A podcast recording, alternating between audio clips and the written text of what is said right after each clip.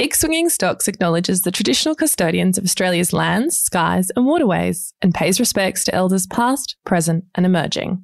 This podcast is brought to you by Selfwealth and operates under AFSL number 421789 as general advice only. Because we can't take into account your personal objectives or financial situation, you should seek independent professional financial advice before making any investment decision. For more information and our financial disclosure statement, check the show notes. Love it. It's so salacious. The money's dried up. No one's taking phone calls. The numbers tell the story. What were they going to do about all that bad debt? Unsustained cash burn. The boomers were right. That has not been the case in 2022. That doesn't seem to be the case at all. From a macroeconomic perspective, we're from 18 year old men. That's amazing. That kind of bucks the trend. What happened? Dividend stocks. See everyone's predicting a recession. My advice for 2023 Today, we've got a treat for you all. A guest who I have been dying to get on the show since day one. You might have noticed that for a podcast created by Self Wealth, we actually don't spend a lot of time pushing the Self Wealth brand or investment platform. And that's because when Rob, my guy in the chair and producer, was helping me put this together and we started Big Swinging Stocks, we really wanted it to be about education, first and foremost. We've been wanting to talk to the biggest fund managers, analysts, and C suite execs, especially women, to tell the stories that others were missing. And one story that I felt we were missing was that of Cath Whitaker, Selfwealth's CEO. And just so you know why this is so important, there's still more CEOs called John than female CEOs of ASX listed companies. Now, until today, Rob has kept her away from me for fear of self promotion. That didn't really fit our educational swing. But as part of our ASX subsector wrap up, I've found a way in. Today, we're talking about the best and worst ASX sectors of the year energy and tech. And with recent Selfwealth community data shedding some light on the trends in the community, I've managed to get away, I've managed to get my way and talk to the head honcho show to break down the numbers. Cath Whitaker, a pleasure to meet you and a delight to have you on the show. Welcome. Thank you so much, Aleks. A real pleasure to be here as well. Wonderful to talk to a, a female who is as interested in finance and investment as I am and, and just to support Rob because he is a great guy. He is absolutely right in making sure that this platform remains first and foremost education, independent and content Aww. focused but it's great. Rob will to love here. to hear that. Millennials crave validation, so he will love that. That's that definitely uh, Rob's Christmas Christmas present done. um, but we'll get into the nitty gritty numbers in a moment. But you know that we start with the same question, and I want to get to know you a little bit. So, what was your first investing memory? My first investment memory was actually a return on investment Ooh. memory. So I grew up on the outskirts of Brisbane from a fairly large family and I was the youngest, but alas, not spoilt as the rumor goes, just the youngest. And so my first memory was uh, heading off to the local school fete having a stand and figuring out how I was going to make some money. So I commandeered at 11 years old my neighbour's shed in the backyard and started to make wooden toys oh. that I could sell. So I very clearly remember thinking about what I now know to be unit cost. I didn't factor labor costs into my production, but I certainly feel like I made the most wonderful crafted toys from one piece of wood, painted them up, flogged them off to unsuspecting parents and friends, etc. And made myself a tiny, tiny. Oh my god! How old were you? Eleven. I was eleven. I and I, I remember it was heading toward the end of primary school, and I think for me that really cemented my path in recognizing that you know you work hard, you put effort in. What you make is what you can earn, and you know I had then the ability to go and buy what I liked for that particular summer. It's always stuck with me. What an entrepreneurial spirit. Clearly, something that was quite ingrained in you.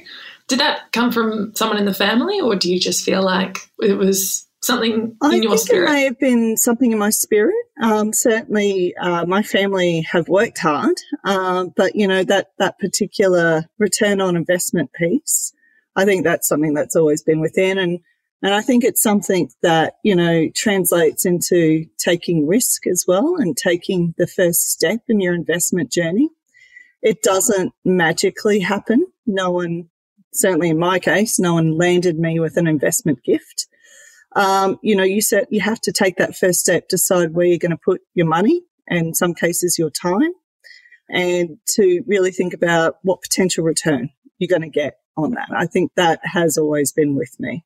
And clearly a capacity to kind of tolerate a little bit of risk. Absolutely. And and look, we all have our own risk tolerances. That is something first and foremost in anyone's investment journey and, and life journey. And so, you know, for me, certainly in the younger years, definitely more keen to to take more risk. And look, in my case, by and large, it certainly paid off, which is why I'm so grateful and fortunate to be CEO of Self Wealth, an ASX listed company. So, 11 flogging handmade toys, making a yes. tidy profit, to now a female CEO, ASX listed company in fintech, yes. no less. Let's talk yes. about the gap. How did you get here? Yeah, how I got here, um, you know, same themes, working hard, worked my butt off during university and, and taking a wonderful graduate job. I was always offered opportunities to progress in firms. That journey has taken me to five different countries where, uh, you know, I've been sponsored by companies to move. And so, um, you know, I've lived and worked in the United Kingdom, United States, Singapore, Brazil, and now, of course, returning to the homeland of Australia. In those companies, I think I was always interested in what's new, uh, what we can do better, that entrepreneurial spirit. Uh, but within the company framework, love tech, love, love, love tech, love just being able to make people's life easier, get to people easier, really think about things differently. So I think a lot of those elements combined um, made it uh, very opportune for, for, you know, when I was offered the role at Self to take it by the reins um, and see where we can take this amazing company. And so you've clearly been in the industry, been in various industries, various roles for a very long time. Have you seen a change in the space for women over your career?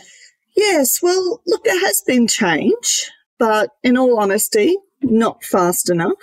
I still see myself often as the only female in the room, which is surprising. I think that, you know, looking at the positives of it, there has been at least now a recognition that there is the gap, but the gap has certainly not been filled.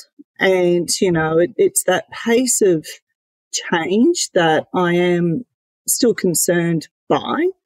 There is absolutely no reason why I should be the only female. It should be, you know, the stage is big enough for any aspiring leader, regardless, regardless of gender, ethnicity, background, etc. Because financial background is also another uh, key inclusion metric that I'm very keen to promote. And so, you know, you, you see small snippets of change. You see the conversation changing but the end result is still not where we need to be. Mm. And so, obviously, apart from signing off on risque, fabulous patriarchy mocking podcast names like Big Swinging Stocks, how are you looking at this issue yep. within self wealth, within your own professional yep. sphere, and trying to help resolve equality on all fronts? Not, as you say, quite rightly point out, it's yep. not just gender, it's also class and ethnicity. Yeah, absolutely. And look, well. you know, out of my 20 plus years abroad, it's made me realize that, you know, we as humans generally want the same thing. We want safety, security, financial freedom, you know, a, a sense of worth. And so, you know, those learnings has really transcended into how I manage a business. So I uh, actively talk to this topic when we're recruiting for new positions. Uh, we need to make sure that we've got the diversity of candidates in place. Challenge the unconscious bias. It does exist and we all have it. We are all guilty of it. So it, it needs to be more conscious, needs to be more front of mind. And you know what? You need to inspect what you expect. So in terms of, you know, getting these things built into performance goals, I believe that is extremely important. And do you think that the performance goals kind of focus the mind?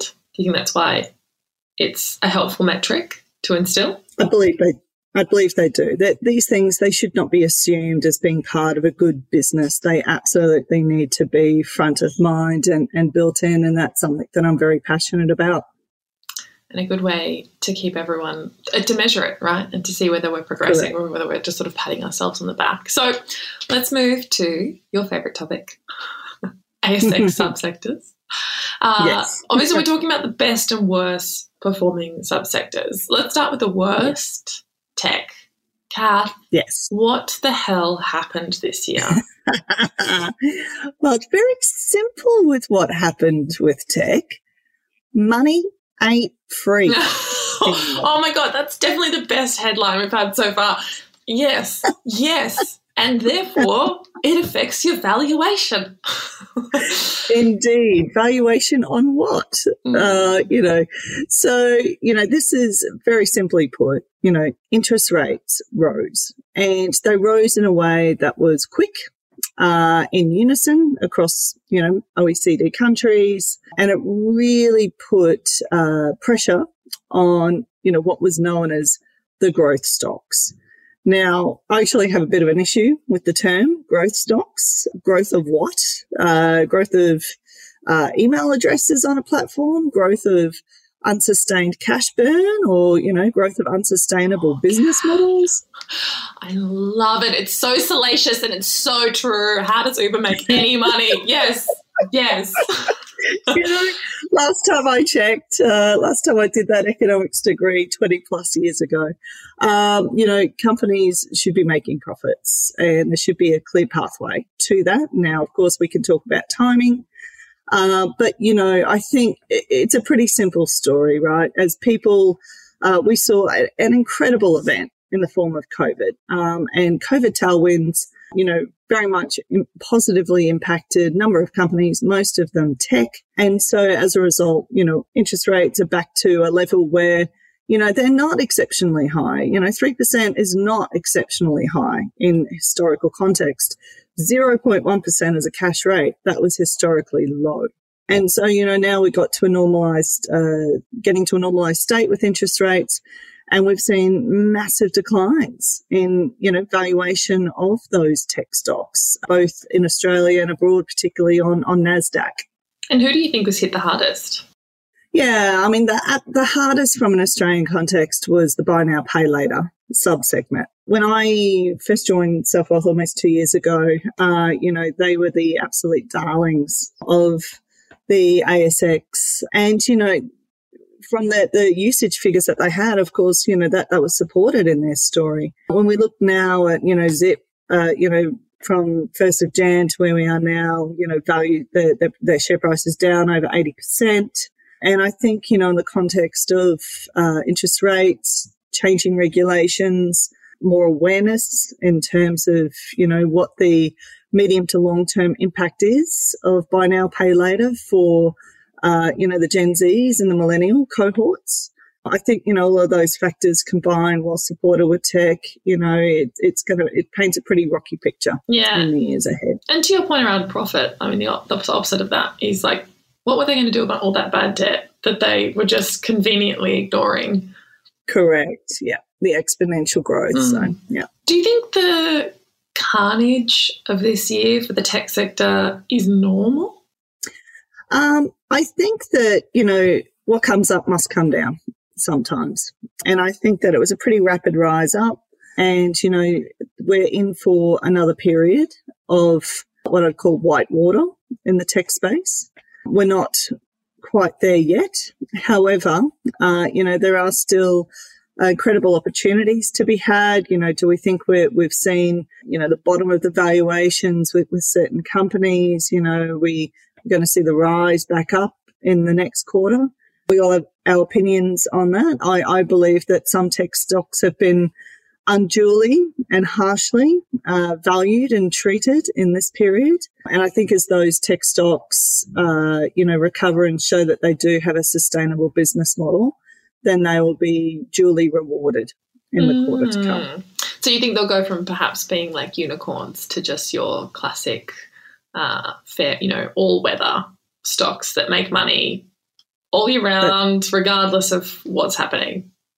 Yeah, I do. I do. And I think that, um, you know, what's interesting about tech, of course, is, you know, what we can see in the listed space versus what we see in the unlisted space. And I think, you know, in terms of, uh, you know, the normalization, it's going to be more harshly felt in the privatized space. So those entities that are funded by VCs, PEs, etc. And so, you know, for a long time, you know, the valuations have not been in sync from a, a tech segment perspective between listed stocks versus unlisted uh, stocks. And so I think that balance uh, will be a healthy thing for the industry as a, as a whole. There's a lot of hilarious memes about VC money and like the pre uh, pre inflation anxiety and post inflation anxiety VCs, and they would like just throw tens of millions of dollars, hundreds of millions of dollars, and the cash and the you know rental and carbo, and now it was like mm, we don't even have good coffee to offer you. the money's dried up. No one's taking phone yes. calls. But let's talk yes. about the other side. Obviously, mm. companies have experienced, you know, the hardship. They're also weathering the inflation that we're all talking about as well. Perhaps, you know, yes. buffering it somewhat as well, maybe not passing it on as honestly as they could be. But what about for investors? What trading trends are we seeing? Yeah, so in, in terms of specific to tech or across the board? Yeah, let's talk about tech first. Yeah, yep. Um, look, you know, the, the sell off has absolutely happened, you know, from a, a tech perspective. We can still see nibbles happening, particularly as interest rates get modified, uh, shall we say, and continue to increase across the board. Uh, those opportunistic investors see the opportunity. But look, by and large, you know, that there has been the, the sell that has happened in the last six months. Certainly that's what we've seen on the Self Wealth platform. And have we seen people sort of rebalance and basically, I don't know, move into defensive stocks or is it predominantly like a cash pull out and then a hedge my bets, I'll sit on it? What are, we, what are you seeing? Yeah. Um, certainly very dependent on the demographic of the investor. Interesting. Is what we have seen. Mm-hmm. Um, if I were to talk about particular segments, mm-hmm. you know, we have seen uh, folks sell down from the tech stock and reinvest into ETFs to make sure that they've got the coverage. Quite a few folk have headed back into banking on the ASX side and the big four banks. Uh, they've certainly regained uh, their ground in terms of asset profits. Yeah. Yeah. Yeah. And, you know, and, and I guess, you know, general comment, you know, perceived to be more of the, the safer stocks. We did see a massive kind of sell down happen very early in the year and people holding on to the cash, waiting for the right time to invest back into the market. Interestingly, it's been a bit of a, a wave over the last sort of 11 months or so. In the last two weeks in particular, we have seen people revert back much more into a buy mentality. And so, you know, but again, very dependent on the demographic um, that we're thinking about as well. It's really interesting seeing how the psychology plays out because the market has definitely picked up a bit and people are like, oh, I feel safe investing again. I didn't feel safe when it was going down. I feel safe yeah, right. Um, yeah. All right, we'll zoom out a bit or entirely macroeconomic trends? What are we starting to see move the needle, and what what are we going to see kind of like influencing us in the next year or so in the tech sector? So, look, from a macro point of view, it still has to be about interest rates, inflation, etc. I think that you know consumer confidence is still getting a pounding. You know, central banks across the world are you know forcefully insisting on us holding back our spend, etc. So, look, from a, a tech perspective, I think that it's, uh, you know, that there will be a few opportune who will kind of win in this space, but it has to be, uh, you know, what are you, what's the purpose of the company, right? Is it, is it entertainment? Is it goods? Is it services? And, you know, a very interesting stat that, that came out just yesterday for the Australian economy was, you know, it's December time. People should be buying things and that's just not the case this year. Instead, you know, the spend on services far outstrips the spend on goods. Now, when you think about that from a tech perspective, you know, how does that complement? So, so yeah, I think, um, I think still a lot of white water from, from certainly in the first half of, of next year. Because it's really interesting. Johannes, the retail subsector expert, from Morningstar. Johannes come in last week or the week before. Mhm. And, you know, Black Friday moved the sales event up to November. And so December is quieter. But the banks are all watching and waiting to see when consumer spending and demand kind of levels out in light of a inflation and rising costs, but also an impending recession. And it'll be really interesting to see. Obviously, everyone's predicting a recession. We just don't know when it's going to hit, how bad it's going to be, how long it's going to be, yada yada. But Yeah. I'm fascinated to see for like first time investors how they weather that because you know it, it's a really intense experience especially if Yeah. at the same time they might potentially be losing their jobs and um, Yeah. so that'll be also an Yeah. interesting component of next It year is. moving on to the best performing sector Mhm. energy Yes. what what happened? Why the darling, the darling, you know, value stock, Warren Buffett's favorite industry. What happened this year? Yeah. Uh, a couple of things happened this year. So there's certainly uh, things still in the ground that people want and need. So, Clean energy says who? uh, and look, you know, I'm one of the, the biggest advocates for clean energy. But look, there, there's no denying that, you know, oil, gas, coal, they're back. the boomers were right. Basically, the boomers were right to Yes. keep their retirement funds in Yes. coal. Absolutely, you know, absolutely. And, you know, in this time of uncertainty, people are looking for certainty. And so, you know, the, the names are back, New Hope, uh, Whitehaven, you know, all up multiples. And I think, you know, but, but then, you know, you see on the, on the, the side as well. I mean, lithium, which I know not technically is, uh, within the energy sector, but I've always popped it in, you know, to support, uh, EV and, uh, you know, it, it's very pleasing and, and heartwarming for me to see, you know, those interest in, in lithium stocks still occurring. Once again, you know, I, I used to joke with the team, you know, if, if you put lithium in uh, any description of a company, its its share price is, is sure to kind of increase 20% overnight.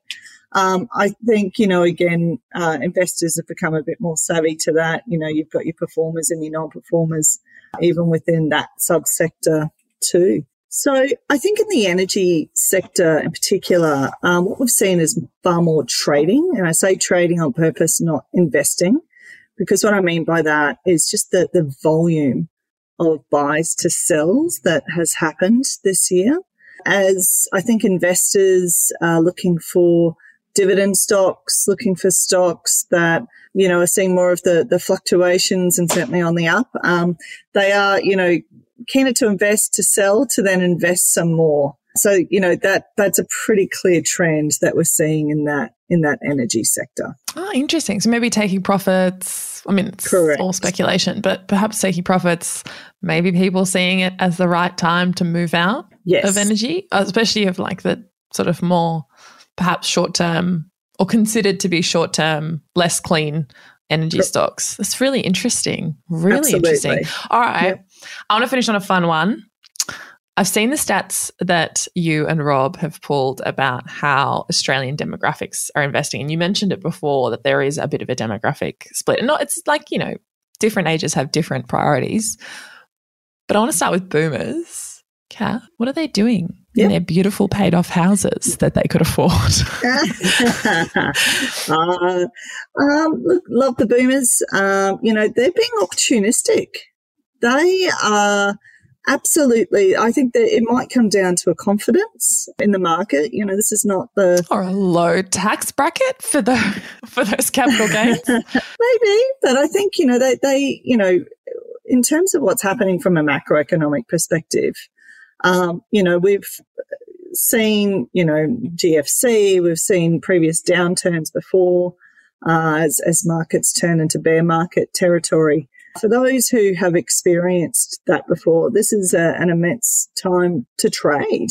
And so we just see the sheer volume um, of trades coming from the boomers on our platform, and they are a growing cohort on the Self Wealth platform. And so, you know, it's, we see days of very heavy sells from the boomers as, you know, they're predicting rate rise impacts. But then on the flip side, some huge days on the buy side as well. So, you know, we used to maintain a pretty steady buy to sell ratio in 2021. That has not been the case in 2022. It has been up and down, um, and it has been driven by the boomer cohort. When you flip to, you know, our younger demographics, I absolutely loved seeing what was happening in the age group between 18 to 25.